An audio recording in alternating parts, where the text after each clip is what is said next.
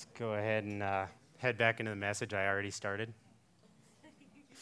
Luckily, it's on grace, so I'd appreciate some grace. Um, so yeah, yeah, I would. Um, I'd been listening to the cost of discipleship, and it, it, was this idea of of costly grace. And then I was talking with a, a friend last weekend on, um, you know, when when you think of grace, what do you think of? And the topic that came up was forgiveness, um, especially undeserved forgiveness. Um, and so then later on, as I'm going throughout the week, you know, it, was just kind of funny. Uh, coincidence does not happen. Um, God was just so working this message together. Um, I was listening to some music, a, a, favorite artist of mine, Andrew Peterson, and he had this song where he's um, talking about a wife forgiving her husband for infidelity. Um, and it was just this amazing image of, you know, how do you forgive someone after that kind of a betrayal? Um, and, and, it just struck me as what a great image of showing grace.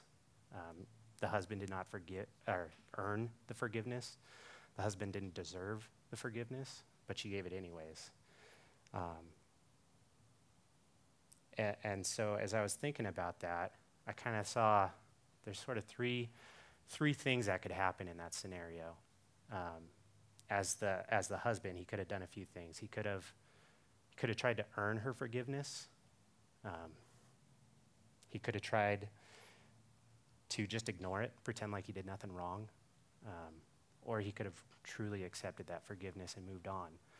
The first, the first two approaches there are obviously the wrong approaches. Um, the first one is legalism. You know, he's trying to earn his way back to his wife, when really the choice to forgive is complete, completely independent of anything he does. It's completely dependent on the wife forgiving. The second one would be um, kind of what we call license in this world. Um, you can if you want to get fancy, you could call it antinomianism. Um, it's kind of anti, all it means is anti-legalism, really.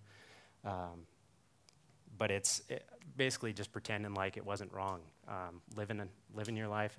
That would be the husband living his life exactly the same that he was before that.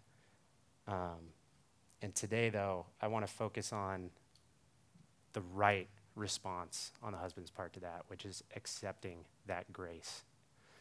Um, and so, with that, a lot of you guys probably, I mean, we've talked about grace. We talk about grace all the time in the church. You know, um, some of you guys probably already filled in your, your little fill ins on the bulletin, but um,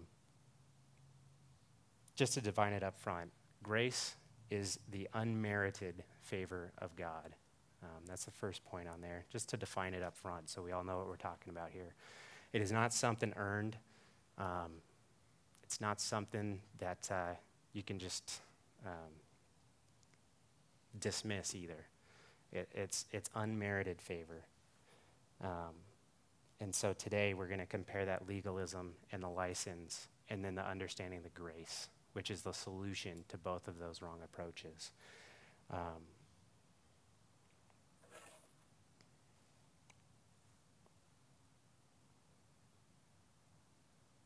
so um, today we're going to be looking at Ephesians 2 1 through 10, the verses. Um, if you look at the book of Ephesians, it's, it's six chapters. I, I, I, really recommend just reading it straight through. It's awesome to just read straight through that book. Because um, you see, the first three chapters are, are Paul just so excited about who God is, just praising God. He, he just starts it off with, Blessed be the God and Father of our Lord Jesus Christ. And, and then I, I just imagine Paul sitting there you know, he's writing all this stuff and he just can't stop. Like he's just so excited about who God is. He just keeps going with it and going. And then finally he's like, oh, right, I, I got to get to what I'm actually writing this letter for. You know, and so then comes the last three chapters, which is the practical application of all that. You know, because God is, is so great, because God showed us his grace, because of all this, we respond with right action. When we understand who God is and what he has done for us, uh, the only right response is to follow him. And so you see in the last three chapters things like walk in a manner worthy of your calling, lay aside the old self, be renewed in the spirit of your mind. Uh, he who steals must steal no longer. You know, just very practical things that come out of a response to the first three chapters describing who he is and what he's done. Um, so with that, I, I'll pray and then we'll read through it. Father, I just. Uh, I thank you for grace. Um, I thank you that when we could not save ourselves, Lord, you did the work. Um, we were lost, we were, we were hopeless, and, and you came and you looked at us, even in our rebellion, and you chose to save us. Um, you chose to make us your own. You chose to adopt us.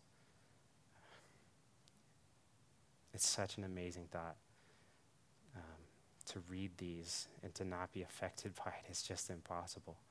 Um, God, I, I pray that uh, our understanding of grace would grow, would be renewed, God, and that it would lead to right action, um, that it would lead toward a life of just serving you because we love you, not because we have to, but because we just plain love doing it.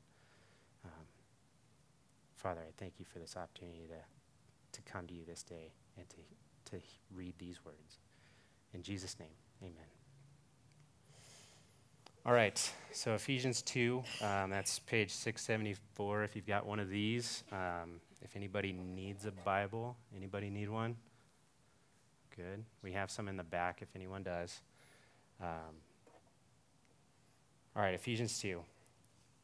And you were dead in the trespasses and sins in which you once walked following the course of this world, following the prince of the power of the air, the spirit that is now at work in the sons of disobedience, among whom we all once lived in the passions of our flesh, carrying out the desires of the body and the mind, and were by nature children of wrath, like the rest of mankind.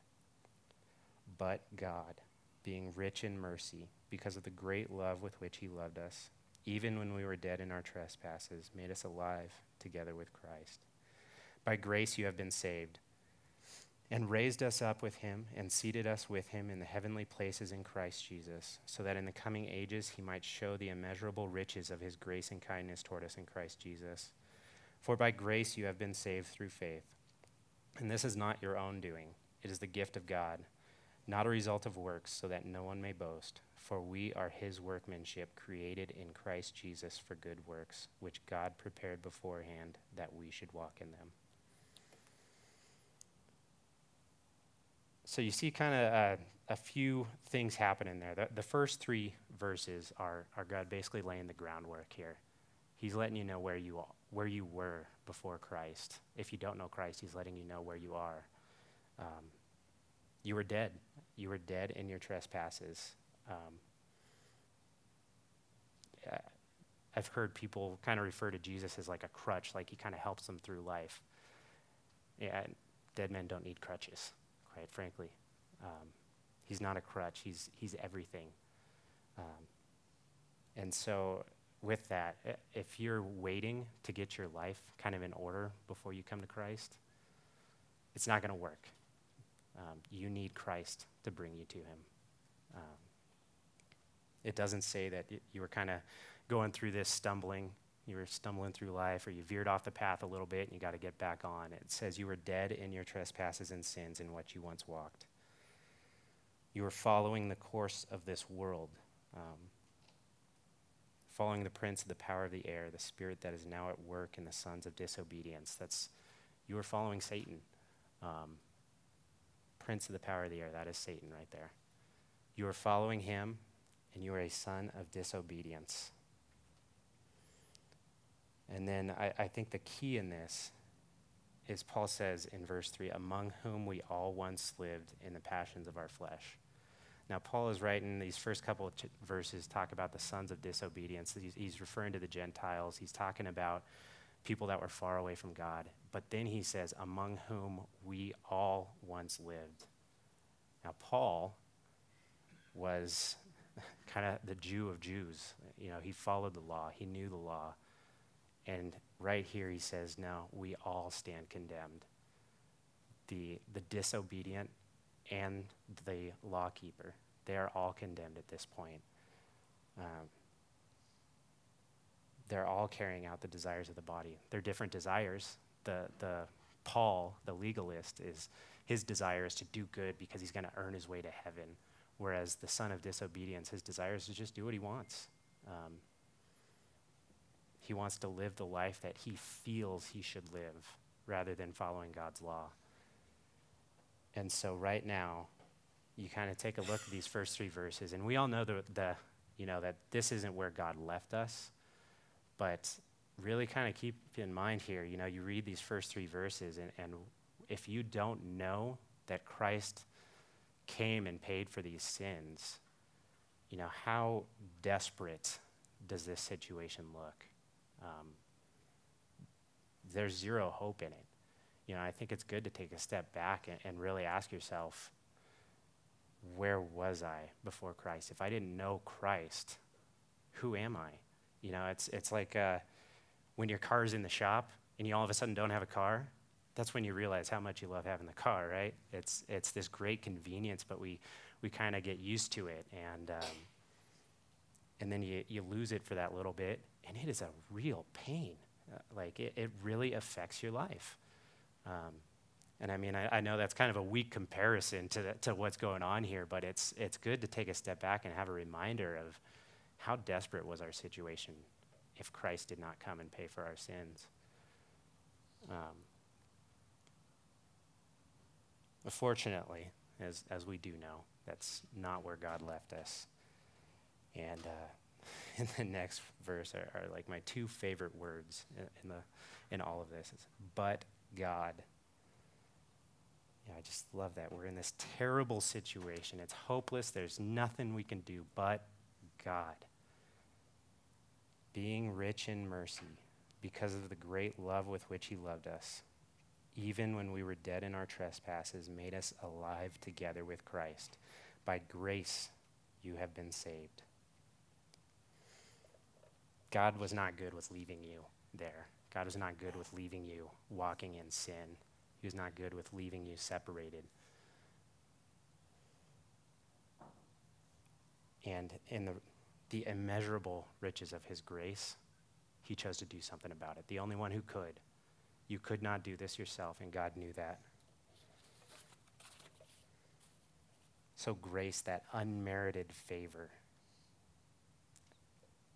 Paul is saying in these first five verses, you don't, you don't deserve anything. You don't deserve the grace. But God is going to give it to you anyways because he loved you that much.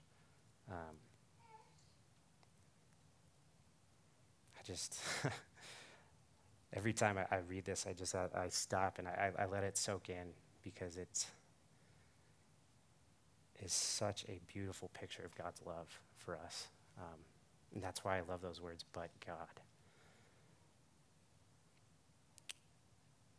You know, we've sung, uh, th- there's a song that comes to mind. We, we didn't sing today, but I had to throw some, some lyrics in here today just because I love it. But um, we've sung this song a few times recently You alone can rescue. And in one, one of the verses, it says, You, O Lord, have made a way, the great divide you heal. For when our hearts were far away, your love went further still. Yes, your love goes further still. That's that immeasurable riches. It's the, the word for that. It basically means to, to throw something even beyond measure. The, the image I get in my head is somebody throws this ball and it just keeps going. You know, it just it comes around and smacks him in the head. You know, coming back around. Um, it's immeasurable. You can't you can't even fathom it. Um, and that's what it took to save us. So by grace, by that unmerited favor, you have been saved. And even more than that, he goes on in verse 6 to say, and raised us up with him and seated us with him in the heavenly places in Christ Jesus So even, even when we were dead in our transgressions, he saved us, and then he raised us up, and he seated us with him. He went beyond what he had to because he wanted to show us his love. Um, to go back to that, that image of the, the husband and the wife earlier. Um, are we watching some sports now, too? Sweet. I love it.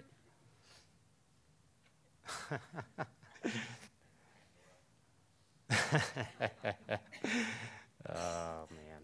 All right. Um, that'll break the ice, right? Um,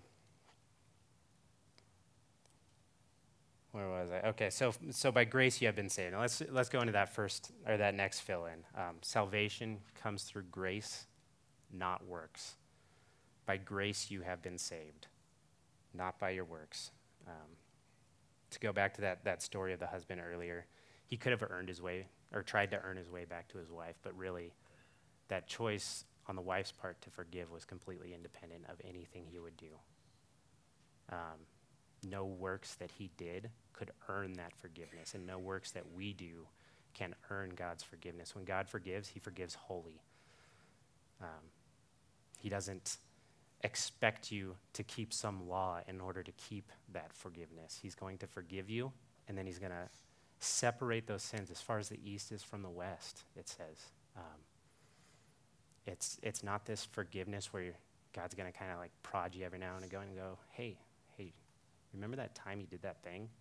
You know, and then you start feeling guilty about it and, and you feel like you got to do more works to keep it. It's, he forgives and then it's gone. It is a complete forgiveness. Um, and beyond that, uh, my wife and I, we were talking last night and we were, we were uh, looking at, at this legalism. And something that kind of struck us was it's offensive to God to think that you still need to earn it. It is offensive to look at the cross and say, well, that was really great and loving, but I don't think that's enough.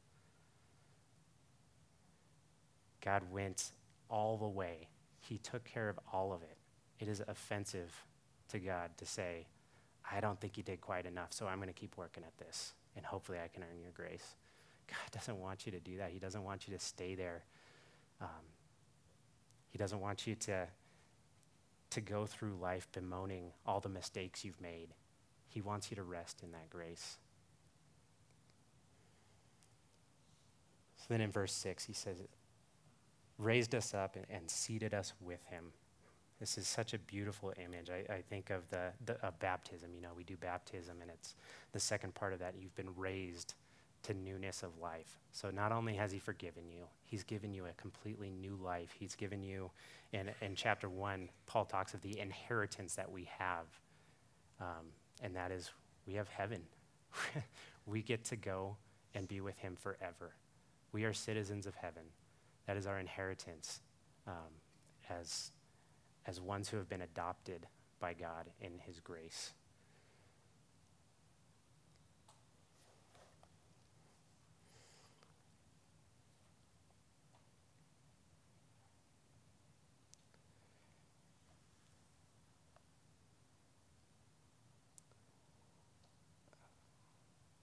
You'll forgive me, I'm not used to this, so.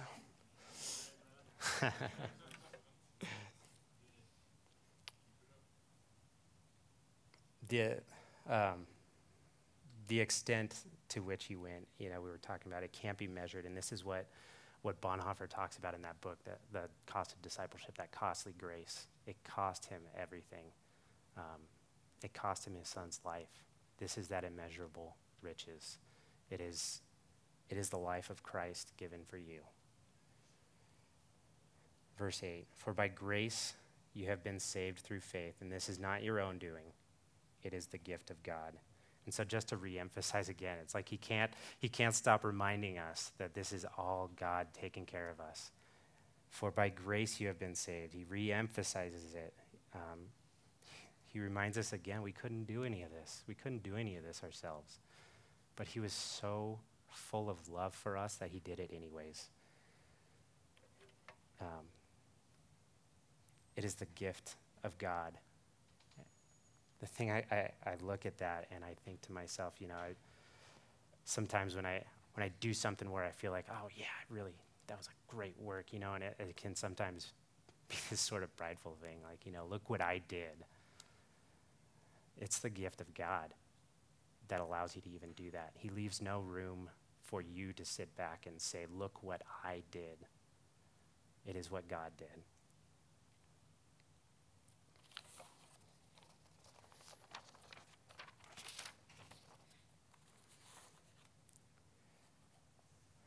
And not as a result of works, so that no one may boast. There it is. You can't boast in this.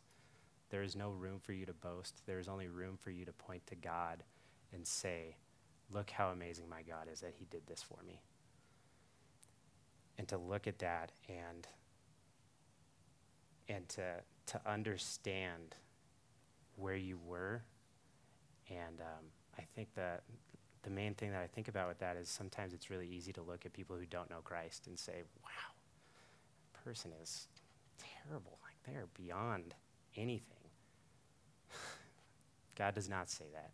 God looks at them just in the same way he looked at you, that you could not save yourself, but he could. He could change your heart. He can change that other person's heart. And so for us to look at other people that don't believe in Christ and to say, that person's beyond saving is wrong. It, to look at them judgmentally and to say, you know, I can't believe the sins that he is walking in. You were walking in sin too. You had, you had no desert of grace, um, but God showed it anyways. And, and remembering that allows us to show grace to those people as well.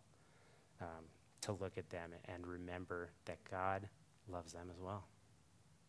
That God, that God can make a way for them. It is, we can't do it. They can't do it, but God can. For we are his workmanship, created in Christ Jesus for good works, which God prepared beforehand that we should walk in them.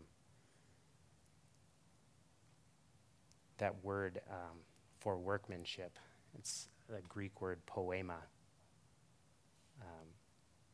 we get the word poem from. Which you look at a poem and you look at you look at a poet, right? And and they're writing something, and it's it's not this cold and detached sort of thing. It's, it's involved. They have this idea in their head that they want to bring to life, or some emotion or feeling that they want to bring to life. And it, it becomes this personal creation for them. You are a personal and purposeful creation. God created you because He had a reason to. And He did it intimately. Um, we have uh, children's books sometimes are like the greatest way to learn some of these concepts. We have this book called um, You Are Special by Max Lucado, and it's about this village of, of these little wooden puppets called Wemmicks. I don't know where he got the name from, but um, there's this one Wemmick who is just kind of this outcast. Um, they would walk around with these gold star or gold star stickers or these gray stickers and if somebody did something good they'd get this gold star and if they did something silly they'd get this gray star and this one wemmick was just covered in gray stars all the time or gray stickers all the time and was constantly just cast out and one day he meets someone who the stickers don't stick to. Um, and he's like well that, that's really cool. I, I want to be like that. And she tells him to go up to the hill to the guy who made, to the, the, the um, carpenter who made them. And so one day he goes up there and he walks in. he's kind of looking around. He's a little scared because it's this huge room. And he starts walking out and he hears this voice that calls for him. And he turns around and he says, You know who I am? And the response from the worker is, Of course I know who you are. I made you. You know, it's this I think of that and I, I see that. And the first time we read this book, it was like, oh my goodness, like it, it's so intimate. Um, he created us with a purpose, with meaning. Um,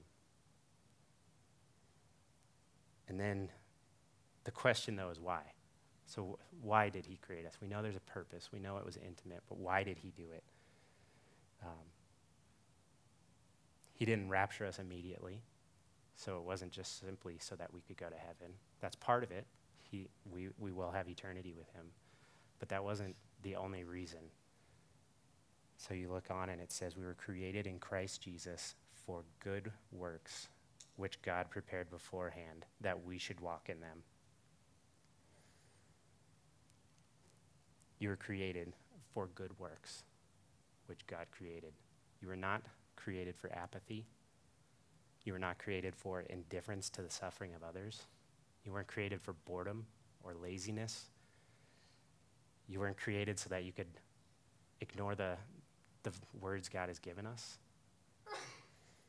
You weren't made so that you can show up here on Sunday and hear some message and get fed and, and leave. That's, that's part of it. You know, we love the fellowship here and the um, being in God's Word. But that's not the only reason that you were created. You were created for good works which God prepared beforehand. And again, we have no room for boasting because God created those good works. You don't have a responsibility to make good works happen. You have a responsibility to walk in the good works that God already prepared. Um, and you have to make that choice to do it. You can not walk in the good works which God prepared, but that's not why He made you. I, I think of one time I was I was driving into work and it was kind of it was pretty early and there was this van on the side of the road with with his flashers on. And then I noticed like half a mile later he was carrying this gas can down to the gas station. And it kills me to this day but I did not stop. I didn't stop. And I fully believe that that was a good work that God had prepared for me that I made a choice to not walk in and uh, you know, you look back on some of those and it's like, man, that was that whole day I was at work. Like, what was I thinking? You know, and it was like, a, oh, I got to get into work because I got so much to do. And I mean, really, what kind of excuse is that? Um, and so we have a, a responsibility to walk in those good works. And so the, uh, the third fill in that we have is because of grace, we do the works.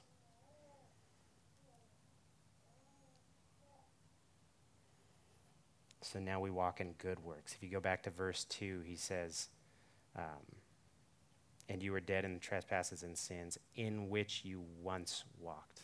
We no longer walk in those. We don't walk in our trespasses and sins. We walk in the good works that God has prepared before us because of his grace.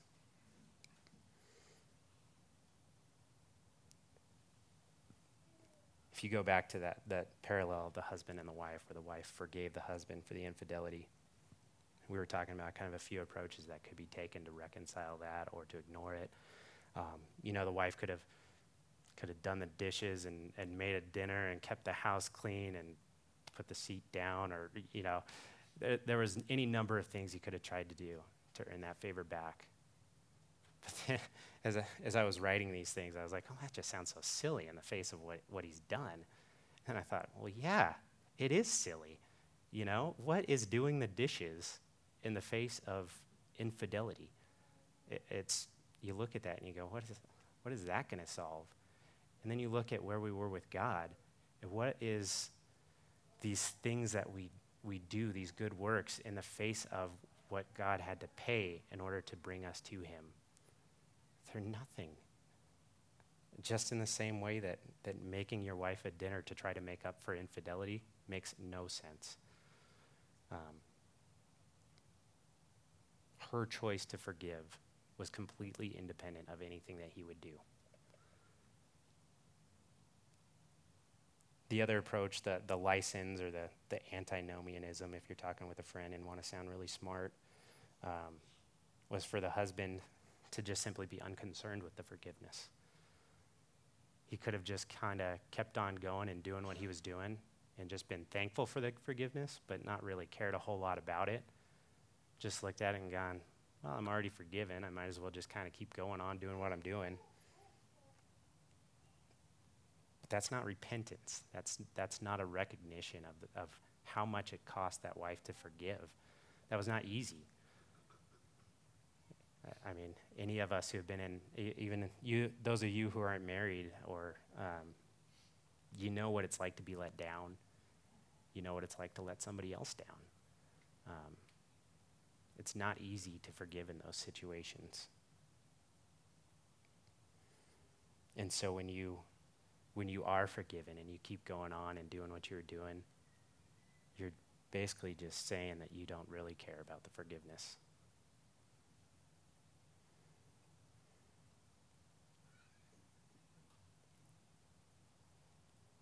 Um, so in these verses, there was there was kind of three reasons that God gave for why He showed that grace.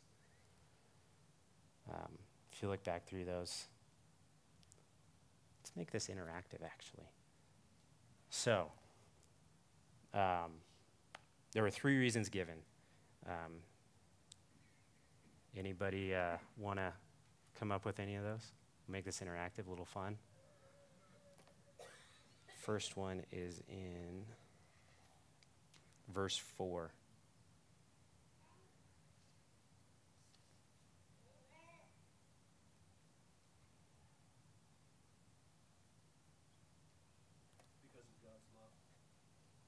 That's right. So he did it because he loved us. Out of the all of the love that he had, he chose to show us grace. Second one is in uh, verse 7.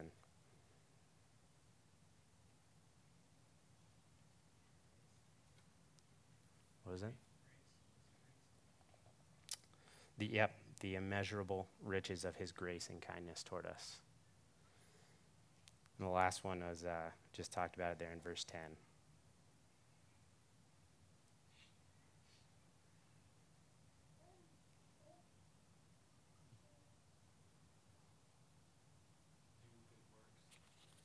So that we would walk in the good works which God prepared beforehand. And so, if, if God, out of his love and out of the immeasurable riches of his grace and kindness toward us, made a way for us to walk in his good works, how can you not? I think is the question. Um, when you understand grace, you can, you can do these good works, and it's not a legalistic thing because you just understand that you can't earn the way, anyways. You can never earn the way, but you look at God and, and the love that He showed you and the immeasurable riches of His grace, and you go, How can I not do these good works? He already prepared them. I just need to walk in them. And so the husband in that story, you know, it, he's forgiven by his wife. And he knows he couldn't have earned his way back. But do you think he's just going to keep going on with his life the way he was, completely ignoring that forgiveness? No, it's going to change him because, and, not because he feels like he still has to make it right. He knows he can't balance those scales. It's going to change him because he is so in love with that person that forgave him, because he knows the character of that person who forgave him. He knows what it cost that person who forgave him. And so it changes his life it changes, you know, maybe he will start making dinner and doing the dishes more often and stuff like that, but not because he's trying to earn his way back. It's just because he loves his wife. That's it. He's seen the grace that she showed. And it, it changes you when you see that grace and when you understand that grace.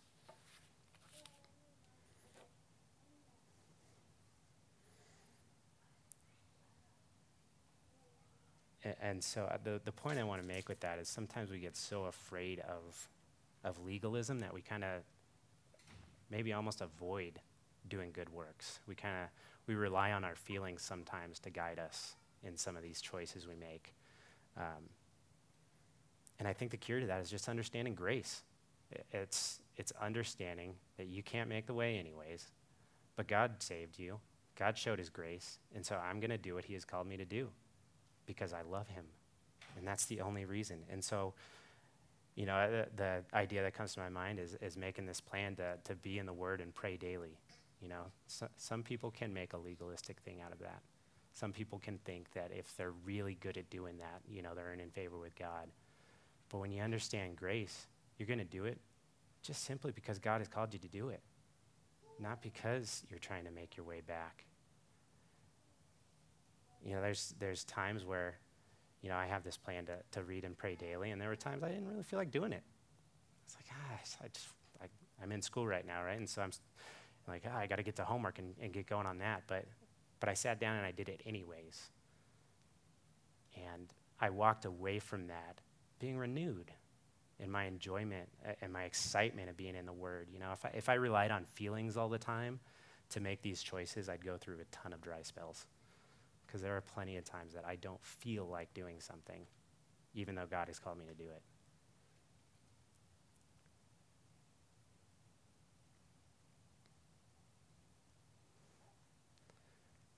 And so to kind of go back through those points, it's, you know, we, we recognize first and foremost that we are saved by grace, not by works. You allow that to change your, your outlook on the works. And then because of grace, we do the good works that God has called us to. With a proper understanding of grace, you avoid the legalism and you avoid the license and you just rest in the good works that God prepared. Um, just to kind of wrap this up, I'm going to end up going super short, so win? No. Um, but uh, kind of wrap this up, I just wanted to, there's a few reference verses in, in your notes there. Um, don't flip to them, I'm going to go through them kind of quick. But just as like a, an encouragement to walk in these good works, an encouragement to, to look at God and say, wow, thank you, Lord, for what you have done for me. Um, I'm just going to read through them fairly quick, and then um, I've got a, uh, a quote from Bonhoeffer in that book that, that kind of wraps it all up. He says it better than I could have. Um, to Matthew 13, 40, or sorry, first one's Luke 9, 61 to 62. Yet another said, I will follow you, Lord, but let me first say farewell to those at home. And Jesus said to him, No one who puts his hand to the plow and looks back is fit for the kingdom of God. God calls you and you go. And you go because of his grace. Next one I actually didn't have in there, um, but uh, last night I added it in. For you were bought with a price, so glorify God in your body. That's 1 Corinthians 6.20. Understanding the, the, the price that was paid for you to walk in those good works. So glorify God in your body. Matthew 5:39 This is the grace or, um, but I say to you, do not resist the one who is evil. But if anyone slaps you in the right cheek, turn to him also, the other one also. Is the grace that, as a Christian, you can be wronged and then turn the other cheek. And you can forgive because you understand that you're forgiven. Matthew 16, 24 to 25. And Jesus told his disciples, If anyone would come after me, let him deny himself and take up his cross and follow me. For whoever would save his life will lose it, but whoever loses his life for my sake will find it. Um, at the bottom of your bulletin, I, I, I wrote down there the one who understands the grace of God that has been given is the one who hears the call to take up his cross and without a moment's hesitation reaches down, picks it up, and determined to walk in the good works God has prepared, asks, Where to? Matthew 18, 21 to 22. Then Peter came up and said to him, Lord, how often will my brother sin against me and I forgive him? As many as seven times? And Jesus said to him, I do not say to you seven times, but 77 times. That is to say, there's no end. There's no end to the forgiveness that we get there should be no end to the forgiveness that we give.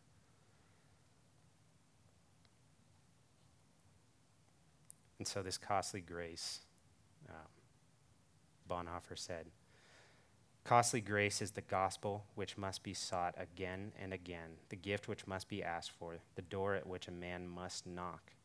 It is costly because it costs a man his life, and it is grace because it gives a man the only true life.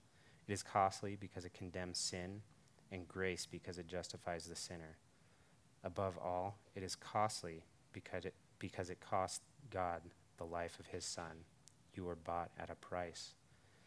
And what has cost God much cannot be cheap for us. Get that? What has cost God much cannot be cheap for us. Above all, it is grace because God did not reckon his Son too dear a price to pay for our life but delivered him up for us. And so, just to kind of wrap this up here, um, like I was saying earlier, we kind of we've all heard grace, right? We talk about it all the time, and I think sometimes with with terms like that, we can we can forget the impact of it, the the impact the first time we heard it, what it really meant to us, what it what it did in our lives, how it changed our hearts. Um, it kind of just becomes this term we throw around sometimes, and so I want us to walk out of here with kind of a renewed and refreshed understanding of what it cost God to show us that grace and what God has called us to do because of it. All right, I'll pray and then um, we will be dismissed. Father, I thank you for this time to be together today, Lord, and I, I thank you for the opportunity to be up here, to be in your word. Um, I thank you for calming my nerves, and uh, Lord, I just thank you for, um, I thank you for your grace, Lord. I pray that uh, every day you'd renew my understanding of that grace. You'd renew my understanding of what it cost you to show that grace. Um, God, that you'd help us to not walk in legalism or walk in license, but to just know your grace and to follow you just simply because we love you. God, I, uh, I just pray that we'd remember that this week and, and through our lives, Lord, and that we'd, we'd long to show others that grace as well. In Jesus' name, amen. All right, you guys are dismissed.